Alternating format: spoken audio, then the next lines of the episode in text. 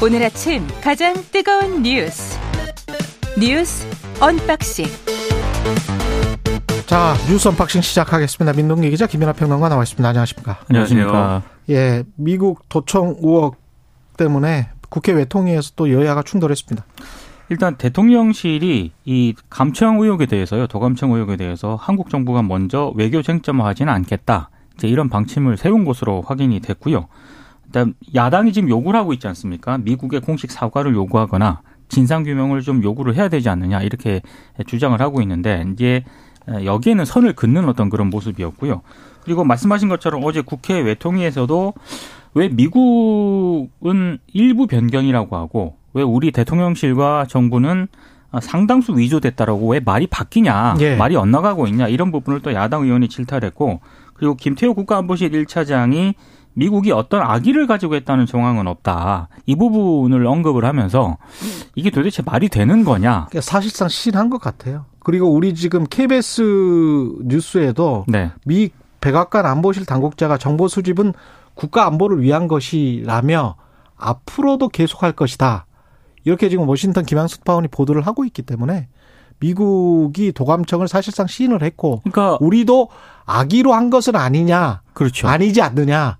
김태호 차장이 그렇게 이야기를 한 걸로 보입니다. 어제 그 예. 오스틴 미국 국방장관이 이 미국하고 필리핀이 외교 국방장관 회담이 있었거든요. 예. 그 직후에 이제 공동 기자회견을 가졌는데 이 사안은 매우 심각하게 받아들인다. 그리고 우리는 계속해서 조사를 하고 음. 문건 유출 관련 출처와 범위를 찾아낼 때까지 샅샅이 살필 것이다. 이렇게 얘기를 했습니다. 음. 그러니까 도감청을 우린 하지 않았다라는 얘기를 단 한 번도 미국은 공식적으로 하지 않고 있거든요. 예.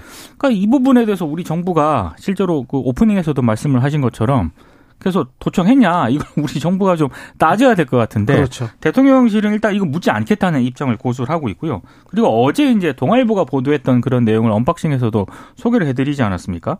그러니까 포탄 대여 계획과 관련해서 뭐 계약을 했다는 식으로 이제 동아일보가 보도를 했는데 어제 외통위에서 어, 박진 외교부 장관에게 야당 의원들이 이 질문을 했거든요. 근데 확인해 드릴 수 있는 내용은 없다. 이렇게 해명을 했습니다. 그러니까 말씀하셨듯이 미국은 이 사태 초반에만 해도 동맹국들에 대해서 이러한 일이 일어난 거에 대해서 어느 정도 조치를 취할 것처럼 하는 이러한 이제 스탠스였어요. 그래서 만약에 이제 우리가 여기에 대해서 뭐 예를 들면 입장을 표명하라든지 사과를 하라든지 또는 바로 잡으라든지 뭐 이렇게 했으면 아마도 그에 상응하는 어떤 답을 미국이 하지 않았을까라고 그렇죠. 저는 생각을 합니다. 근데 지금 우리가 별로 문제 삼지 않을 것처럼 하고 그 뭐 선의의 도청을 했다는 것인지 잘 모르겠지만 어쨌든 악의적인 도청 아니라고 하니 미국의 태도가 지금 이제 우리가 뭐 그렇게까지 잘못한 건 아니다 뭐 이런 분위기로 가고 있는 것 같은 느낌이 들어요. 왜냐하면 지금 말씀하신 존 커비 전략소통 조정관 같은 경우도 이게 어쨌든 뭐 여러모로 그 전까지는 이게 우리가 하지 말았어야 될 일이다라는 이 취지의 얘기를 하다가 지금은 또 이런 분위기가 국가 안보를 위해서는 또 할 수 있는 있는 거 아니냐 그렇죠. 앞으로도 네. 계속 하는 거다 이렇게 얘기하지 않습니까? 그러니까 그렇죠. 이게 도감청에 해당하는 거면은 처음에는 움츠러들었어요. 그렇죠. 미국도. 그렇죠. 이 도청이나 이런 거에 해당하는 거면은 옛날에 이제 메르켈 총리라든지 프랑스 올랑드 프랑스 대통령이라든지 이런 사람들이 막 반박 반발하고 했을 때는 오바마 행정부가 앞으로는 안 하겠습니다 이렇게 했는데 지금 반발 안 하니까는 국가 안보를 위해서 할 수 있는 거 아닙니까? 뭐 이런 분위기란 말이죠. 그러니까 이게 어떤 그런 어목한 어떤 현실 외교의 장에서 우리가 좀 실기한 거 아니냐 이런 생각이 들고 제가 또 보면 바이든은 참 정치적으로 지금 행복한 상황이다라는 생각도 듭니다. 왜냐하면 바이든 입장에서는 지금 재선을 도전을 해야 된다는 얘기를 해야 되기 때문에 예. 지금 전반적으로 우리가 상당히 잘하고 있어. 경제도 그렇고 정치도 그렇고 외교도 그렇고 특히 내 주특기 외교야. 예. 이 얘기를 하고 싶은데 온 나라에서 도와줘요. 그렇죠. 한국을 비롯해서. 그렇죠. 전, 이 전 세계 동맹국들이 지금 그걸 도와주고 있어요. 왜냐하면 음. 이게 유출되고 이래 가지고 동맹국들과의 관계가 흔들리고 이거 뭐냐 정보 관리도 제대로 못 하고 이 외교의 달인이라고 그랬는데 이런 거 이 리스크 관리를 못 하느냐 이런 비판을 지금 여론, 여론, 이 언론들이 할 태세를 상당히 갖춰놓은 상황인데 동맹국들이 문제 삼지 않으니까 오히려 바이든 대통령은 할 말이 여러 가지가 생긴 거죠. 지금 이 언론에 미국 언론에 대해서. 음. 그래서 지금 예를 들면 미국 정치 매체 엑시오스 이런 데 보면은 바이든 독트린의 핵심인 동맹 강화와 우크라이나 지원이 모두 위협받고 있다. 이렇게 보도를 했는데 바이든 대통령은 예를 들면 한국의 반응 이런 것들을 근거로 해서 그렇죠. 아니다. 이렇게 얘기할 수 있게 된 거고 예. 또 역으로 얘기하면은 미국이 그렇게 할 수 있다고 하면은 우리 윤석열 정권의 경우도 아 이거 뭐 대통령실을 옮겨가지고 뭐 이 도청이 뚫렸다든지 이런 거 사실이 아니다 이렇게 얘기할 수 있게 된 거여서 이 양국의 정치 권력의 어떤 국내 사정, 국내 정치적 사정에는 도움이 되는 국면을 서로 만들어가고 있는 건 사실입니다. 근데 역으로 얘기하면 그게 또 양국의 국민들의 어떤 입장에서 민주주의의 입장에서 이 도움이 되는 것이냐 모범적인 것이냐 제가 볼 때는 아닌 것 같아서 일단은 주권국이니까요. 그렇죠. 도청을 대통령실을 도청을 했다는 거는 주권 침해 가 명백하고 그렇죠. 만약에 했다면 그리고 거기에 관해서 공개적으로라도 공개적으로 쇼를 해서라도 화를 내고 비공개적으로는 미국과 어떤 어 적절한 거래를 해서 우리의 이익을 찾는 방식으로 가는 외교가 적절하지 않겠습니까? 그러니까 그렇죠. 이거를 선과 악, 뭐 선한 국가가 우리를 도청하는 건 괜찮고 악한 국가가 우리를 도청하는 거는 나빠 이게 아니고 도청을 하면 우리 국익이 훼손될 수가 있는 것이고 그렇죠. 그들의 국익과 어떤 나라든 간에 그들의 국익이 있고 우리의 국익이 따로 있는 거예요. 그러면 우리는 우리의 이익을 지키기 위해서 행동을 하면 되는 것이지 당장 이 도청 문제가 이렇게 우리가 좀 이상하게 나오니까 폴란드 총리가 그렇게 이야기를 하잖아요. 지금 워싱턴에 가 있습니다. 폴란드 맞습니다. 총리. 예. 근데 야 미국이 확실하게 그 안심시키고 지원을 해주고 어 한국이 지금 제일 걱정하는 거는 러시아와 중국으로부터 아주 그 aggressive response라고 그렇게 해놨던데 아주 공격적인 어떤 반응이 올까봐 그거 그걸 지금 두려워하고 있는 거니까 그럼 미국이 확실하게 지원을 해줘라라고 남의 나라에 관해서 이러쿵저러쿵 하는 그런 상황이 돼버린 거예요. 그렇죠. 폴란드 폴란드 총리가 폴란드와 우리 입장은 전혀 다르거든요. 동유럽 국가와 우리 입장은. 근데 남의 나라 총리가 우리한테 대해서 야 미국이 좀 확실히 도와주고 우리는 그러면 우리는 중국과 러시아 관계는 깨져도 된다는 이야기입니까? 그러니까 사실 국민들 입장에서 보면은 음. 얼마나 불행합니까? 어, 우리나라 국민들은 이런 일이 벌어져도 미국에 대해서 그냥 양해해주는 정부의 에, 정부를 갖고 있는 거고요. 또 미국 국민들은 동맹국에 대해서 그렇게 도청을 하고 뭐 이렇게 해놓고도 별다른 사과나 이런 뭐 조치 없이도 그냥 갈 수 있는 정부를 갖고 있는 거고. 그러니까 불행한 거죠 그런 것들이 불행하지 않 그런데 그런 불행이 아니고 좀 모범적인 형태로 이거를 좀 바로잡을 수 있었으면 좋겠습니다. 그리고 검찰이 민주당 전당대회 돈봉투 의혹 관련해서 윤관석 의원이면은 지난번에 사무총장 했던 의원 아닙니까? 그렇습니다. 예. 지금 원내대표 차기 원내대표에 나서겠다고 밝혔던 그런 중진 아? 의원이기도 예. 한데요. 일단 검찰이 민주당 윤관석 의원하고요, 이성만 의원의 자택, 지역구 사무실 등을 압수수색을 했습니다. 음, 일단 이정근 전 민주당 사무부총장 있지 않습니까? 예. 2021년 민주당 전당대회를 앞두고 특정 후보를 당선시키기 위해서 돈 봉투를 나눠줄 것을 논의하는 내용이 담긴 그 전화 통화를 검찰이 일단 확보를 한 것으로 일단 보도가 되고 있고요. 어, 당시 전당대회에서 민주당은 송영길 의원을 당대표로 선출을 했거든요. 예.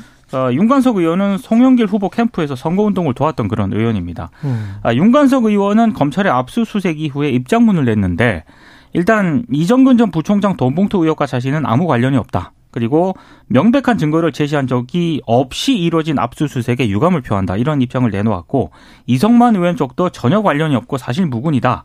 관련 진술만으로 야당 의원들을 줄줄이 엮으면서 정치 탄압에 몰두하는 검찰의 행태를 규탄한다. 이런 입장을 내놓았는데요.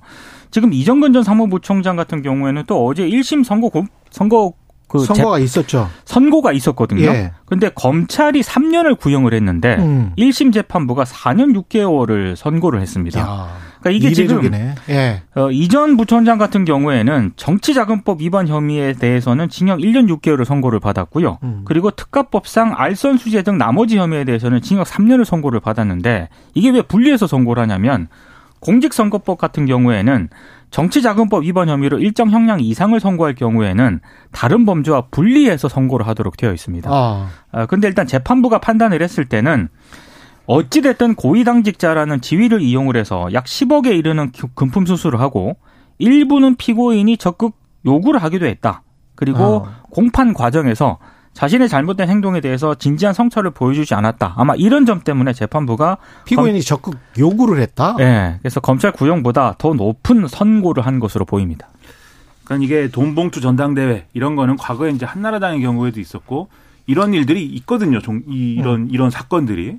그러면은 이번에도 이제 비슷한 일이 일어난 거냐에 대해서 이게 정말 뭐 어, 얼토당토 않다 이렇게 얘기할 건 아닌 거죠. 일단은 그런 어떤 국민들이 볼 때 어떤 개념으로 보면은 그래서 어떤 부분인지 어떤 게 문제인지를 이제 확실하게 봐야 되는데 거기서 이게 상당히 어쨌든 간에 아무런 근거가 없는 건 아니다. 라고 할 수 있는 어떤 그런 대목이 되는 게 지금 말씀하신 이정근, 이정근 전 사무총장 이 네. 문제입니다. 왜냐하면 지금 이 검찰의 윤관석 의원과 이성만 의원에 대한 강제 수사는 이 근거가 이정근 전 사무부총장의 핸드폰에서 나온 포렌식 파일에서 네. 음성 파일에서 녹음이 나와가지고 지금 그걸 근거로 지금 수사를 전개를 하는 거잖아요. 이정근과 어떤 그 저 뇌물을 준 사람 사이에 그러니까 강모라고 하는 네. 이 분하고 이분도 사실은 이제 정치 정치 지망생이죠. 정치 지방세 네, 출마하려다가 이제 무산되고 뭐 이런 이력을 아. 갖고 있는 분이고 한국 공공기관 감사 협회장 아, 그렇죠. 당시 요런 이제 직책을 이제 막 이렇게 맡기도 하고 뭐 요런 이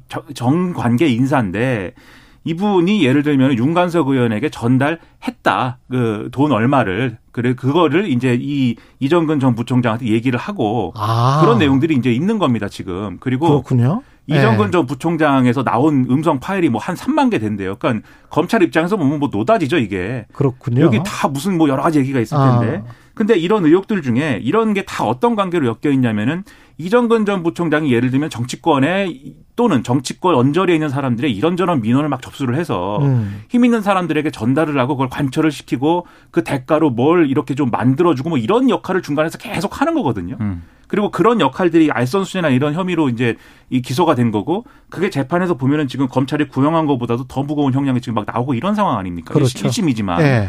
그렇게 보면은 이게 뭐 수사를 받는 정치인은 대한민국 역사상 수사를 받고 있는 정치인이 한 번도 내가 수사 받을 만해 갖고 받습니다 이렇게 얘기하는 사람은 없잖아요. 음. 그러니까는 정치 탄압이라고 일단은 얘기를 하는데 민주당의 입장에서 보면 민주당이 앞으로 이런 수사에 대해서 어떻게 태도를 정할 거냐의 기준으로 보면은 이게 윤관석 의원, 이성만 의원 두 사람으로 그칠 문제이냐 검찰의 수사의 범위라는 게 그렇죠. 아닐 수 있다라는 겁니다. 아, 돈을 줄 돈을 준 의원들이 더 많다면 민주당으로서는 큰 문제가 되는 거죠. 그렇죠. 전당대회에 돈을 뿌린 거고 받은 사람들이 있을 것이고 음. 그걸 다시 준 사람들이 있을 것이고 막 이럴 거거든요. 그렇죠. 검찰의 이 어떤 혐의 내용을 보면은 네, 그게 그러면- 맞다면 그렇죠. 예. 그러면 여기에서 이걸 수세적으로 계속 아 우리는 탄압당하고 있습니다. 뭐 이러면서 가는 것인지 아니면 뭔가 선제적으로 우리가 책임질 일이 있으면은 책임지겠습니다. 뭔가 자정 노력하겠습니다. 뭐 이렇게 가는 것인지 음. 아마 갈림길이 곧 오지 않을까 이렇게 생각을 합니다. 그렇겠습니다. 그리고 국민의힘 연석회의 중진들 연석회의 최고위원과 같이 했는데 지도부의 쓴소리가 좀 나왔다고 합니다. 어제 이제 서병수 의원하고 이제 정우택 국회 부의장 같은 경우에는 당 지지율 하락하는 거에 대해서 이제 우려의 목소리를 냈고요. 정진석 의원은 신상 필벌을 좀 분명히 해야 된다. 그리고 읍참 마속해야 할 일이 있으면 주저하면 안 된다. 이런 얘기를 했습니다. 예. 아, 홍문표 의원 같은 경우는 이제 사선 중진인데 직접적으로 좀 강하게 정광훈 씨에 대해서 좀 얘기를 했습니다. 그러니까 정광훈 씨가 20만에서 30만 명을 우리 당에 심어놨고 그 힘으로 우리 당이 버티고 있다는 식으로 선전이 되는데 이것 빨리 당론으로 결정해서 수습해야 된다 이렇게 얘기를 했습니다. 아, 지금 그 이것 때문에 앞으로 이제 뭐 김재원 수석 최고위원이라든가 이렇게 좀 발언으로 인해서 지금 뭐 징계를 해야 된다라는 그런 목소리가 나오고 있지 않습니까? 실제로 징계를 할 수 있느냐 이건 좀 지켜봐야 되는 그런 상황이고요. 어제 또 김기현 대표가 아, 당 중앙윤리위원장하고 당무감사위원장의 황정근 변호사하고요. 신의진 연세대 의대 교수를 각각 내정을 했거든요. 예. 근데 지금 당무감사위원장 같은 경우에는 지금까지 보면은 보통 뭐 법조인이라든가 음. 뭐 이런 학계 인사를 주로 이제 에, 임명을 해왔었는데 내정 단계긴 합니다만 어찌됐든 이게 의료인 출신이지 않습니까? 예. 좀 이례적이다 이런 평가도 나오고 있습니다. 그러네요. 그러니까 이게 참 그 징계를 해야 되겠는데 어쨌든 김재원 최고위원에 대해서 논의가 그런 쪽으로 흘러가는 거지 않습니까? 정진석 의원이 막 읍참 마속 얘기하고 막 이랬는데 삼국지에서 마속은 상당히 똑똑한 인물입니다. 근데 아무튼 뭐 읍참 마속을 해야 된다고 그러고 하는 걸 보면은 음.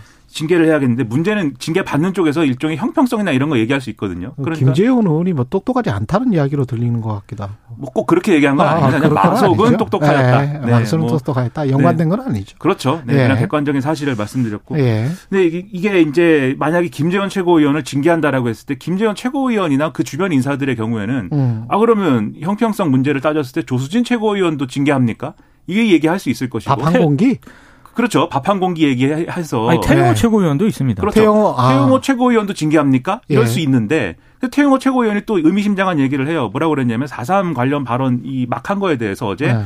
여기 사과를 했습니다.